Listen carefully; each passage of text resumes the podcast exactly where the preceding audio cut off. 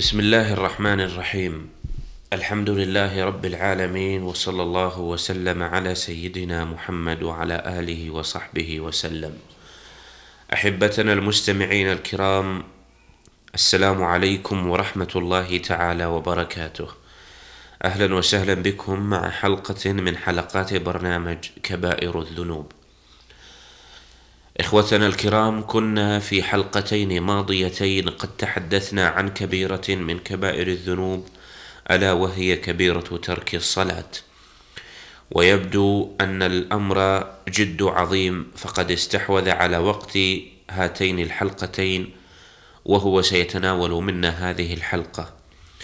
فبادئا نرحب بمحدثكم فضيلة الشيخ صالح الأطرم فأهلا وسهلا بكم وحياكم الله. مرحبا بكم وسدد الله, وسدد الله خطى الجميع.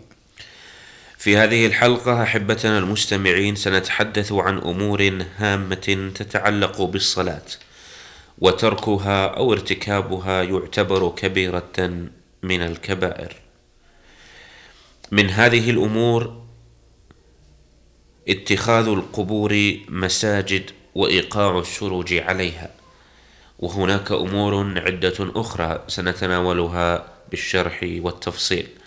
نبدأ بهذه النقطة فنسأل عنها فضيلة الشيخ. بسم الله الرحمن الرحيم. الحمد لله رب العالمين وصلى الله وسلم على نبينا محمد وعلى آله وصحبه أجمعين. وبعد. معلوم أن محمدا عليه الصلاة والسلام أرسله الله بشيرا ونذيرا وداعيا إلى الله بإذنه وسراجا منيرا. فهو دعا البشرية إلى عبادة الله وحده وإلى أن يوجهوا قلوبهم ووجوههم إلى الله وحده لا شريك له وأن يبعدوا عما فيه شيء من الالتباس أو ما فيه شبهة. فمما حذر عليه الصلاة والسلام عنه وشدد فيه بعد بعد الصلاة عن القبور. فشدد في ذلك فنهى عن اتخاذها مساجد بعدة أساليب. فتارة جاء بأسلوب الإخبار عن اللعنة على اليهود والنصارى حيث اتخذوا قبور أنبيائهم مساجد. وتارة أخبر عليه الصلاة والسلام باللعن وهو الطرد والإبعاد بقول لعن الله زائرات القبور والمتخذين عليها المساجد والسرج. وتارة بالإخبار عمن اتخذ المساجد على القبور بأنهم من شرار الناس بأنهم من شرار الناس الذين تقوم, تقوم عليهم الساعة. قال أن من شرار الناس من تدركهم الساعة وهم أحياء والذين اتخذوا القبور مساجد. فجعلهم مقترنين بشرار الناس الذين تقوم عليهم الساعة أو تدركهم الساعة. وتارة بالإخبار عن فعل اليهود والنصارى تنفيرا لنا لئلا نسلك مسلكهم وهم أنهم إذا مات فيهم الرجل الصالح بنوا على قبره مسجدا وصوروا فيه تلك الصور. فكل هذه الأحاديث بشتى الألفاظ وشتى الأساليب تبعدنا عن اتخاذ القبور مساجد وعن الصلاة عندها. هذه من الأمور المتصلة آه، بالصلاة. فنهى عليه الصلاة والسلام عن عن آه، الصلاة. عند القبور وكذلك الصلاة إليها حسنا فضيلة الشيخ نعم. وهناك نقطة أخرى نود أن نستفسر عنها نعم. وهل هي تعتبر كبيرة من الكبائر أم لا وهي في بعض الأحيان يتقدم الإمام قوما هم له كارهون نعم. فهل صلاتهم هذه صحيحة أم وهل فعل هذا الإمام كبيرة من الكبائر؟ آه نعم. إذا تقدم إمام قوما وهم له كارهون فإنه ورد فيه أحاديث كثيرة. تارة بلفظ اللعنة وتارة بلفظ الذم. ولهذا عده بعض العلماء من الكبائر. لكن لكن يراد بذلك الكراهية الدينية. الكراهية الشرعية. أما الكراهية التي بسبب تنافس دنيوي أو مسائل دنيوية مجرد منافسة أو تنافس عند أولاد ونحو ذلك أو عند اختلاف في أمور تتعلق آه، في المسجد آه، كاختلافهم. نصلي داخل المسجد نصلي برا المسجد. هذه أمور لا تعد شيئا ولا تدخل معنا في هذه النقطة ولا تعد كراهيتهم له آه، شيء. وإنما المراد كرهوه كراهية دينية لأمر يخل بدينه فقهرهم وصلى آه، بهم. آه، لأن الإمام مؤتمن فإذا كان فيه أمور فسق فإنه لا يؤمن على صلاتهم وعلى إمامتهم. هذا هو السبب فلنتنبه لهذه النقطة. فبعض الناس يتخذ منها غرضا له فبمجرد أن يحصل بينه وبين الإمام شيء من المنافسة استدل بحديث الوعيد على من أم قوما وهم له كارهون. ولم ينتبه لمعنى هذه الكراهية التي وضحها العلماء. نعم. فضيلة الشيخ لننتقل إلى نقطة أخرى. نعم. ولعلها على جانب كبير من الأهمية. صحيح أن ترك الصلاة كبيرة من الكبائر ولكن ما بالك بترك صلاة الجمعة؟ أه، ترك صلاة الجمعة مع الجماعة كبيرة من الكبائر. دلت عليها النصوص.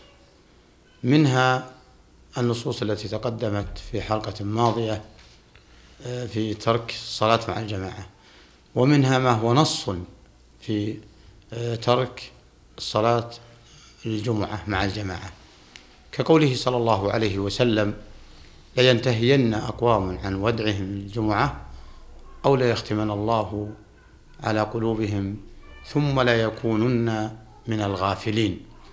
وقول عليه الصلاة والسلام من ترك ثلاث جمع تهاونا طبع الله على قلبه.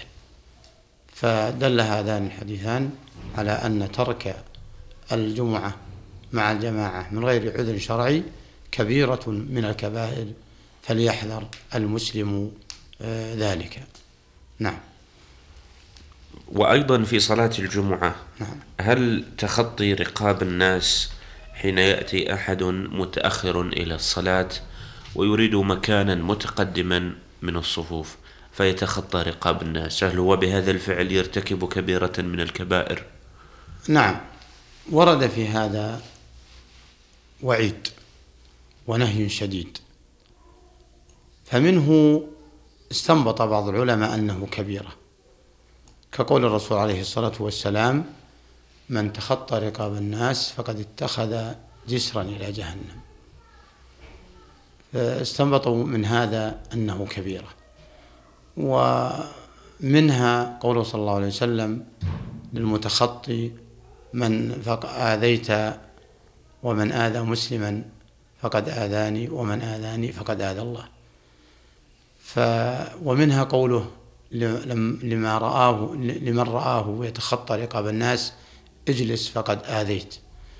مجموع هذه النصوص استدل لها بعض العلماء على أنه كبيرة ومعلوم كراهية رسول الله صلى الله عليه وسلم لذلك وأنه أمر لا ينبغي آه، للمسلم.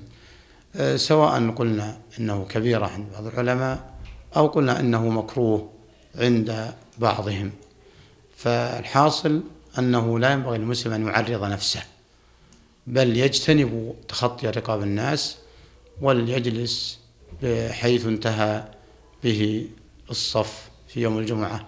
ومن أراد مقدمة المسجد فعليه بالتبكير حتى يخرج من هذا الوعيد وحتى لا يعرض نفسه لخلاف العلماء هل هو كبيرة أو غير كبيرة. فالكل متفقون على أنه منهي عنه وعلى أنه لا يصلح أن يتخطى رقاب الناس وأن يؤذي من أتى آه، قبله. لكن أوصي من أتى مبكرا أن يسد خلل الصف ولا يترك فرجة في الصف قبله حتى لا يكون عذر لمن أتى متأخرا بأنه سيتقدم لفرجة تركت. فإذا أخذ المتقدمون بسد الخلل وسد الفرج لم يكن للمتأخر عذر إلا أن يكون مؤذيا للناس حينما يتخطى رقابهم.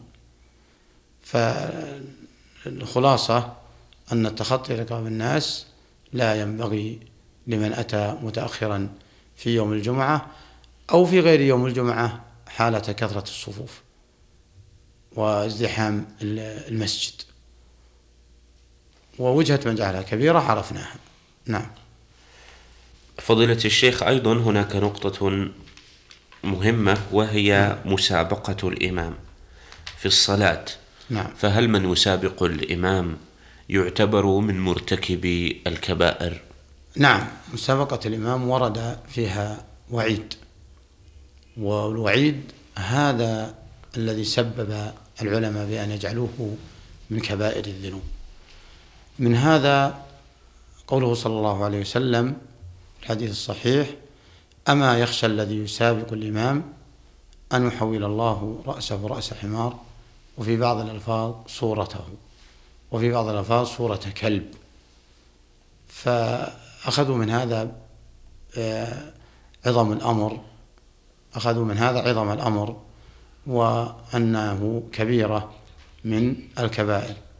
ولهذا آه، نبهوا على بطلان صلاته إذا سبقه سبقا واضحا بحيث ركع قبله ورفع قبله وسجد قبله أو تأخر آه، حتى انتهى من ركن ثم شرع الإمام في ركن آخر.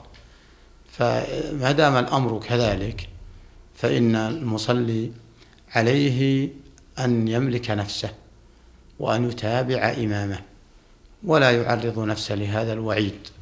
ولا يعرض نفسه لبطلان صلاته ولا لنقصها بل يجعل أمام عينيه قوله صلى الله عليه وسلم إنما جعل الإمام ليؤتم به فإذا كبر فكبروا وإذا ركع فاركعوا وإذا قال سمع الله لمن حمده فقولوا ربنا ولك الحمد وإذا سجد فاسجدوا. فدل هذا الحديث على أنه يتابع ولا يسبق. نعم.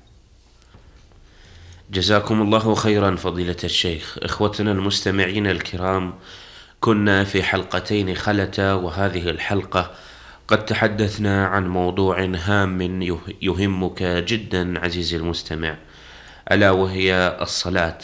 وتحدثنا عن كبيرة من أعظم الكبائر وهي ترك الصلاة وأيضا عن بعض المسائل المتعلقة والمتضمنة في الصلاة وتعتبر كبيرة من الكبائر. نسأل الله العلي القدير أن ينفعنا بما سمعنا كما نسأله تعالى أن يجنبنا وإياكم الذنوب ما كبر منها وما صغر. نسأل الله العلي القدير أن يسعدنا بلقائكم في حلقة أخرى من حلقات هذا البرنامج. نستودعكم الله وإلى اللقاء والسلام عليكم ورحمة الله تعالى وبركاته.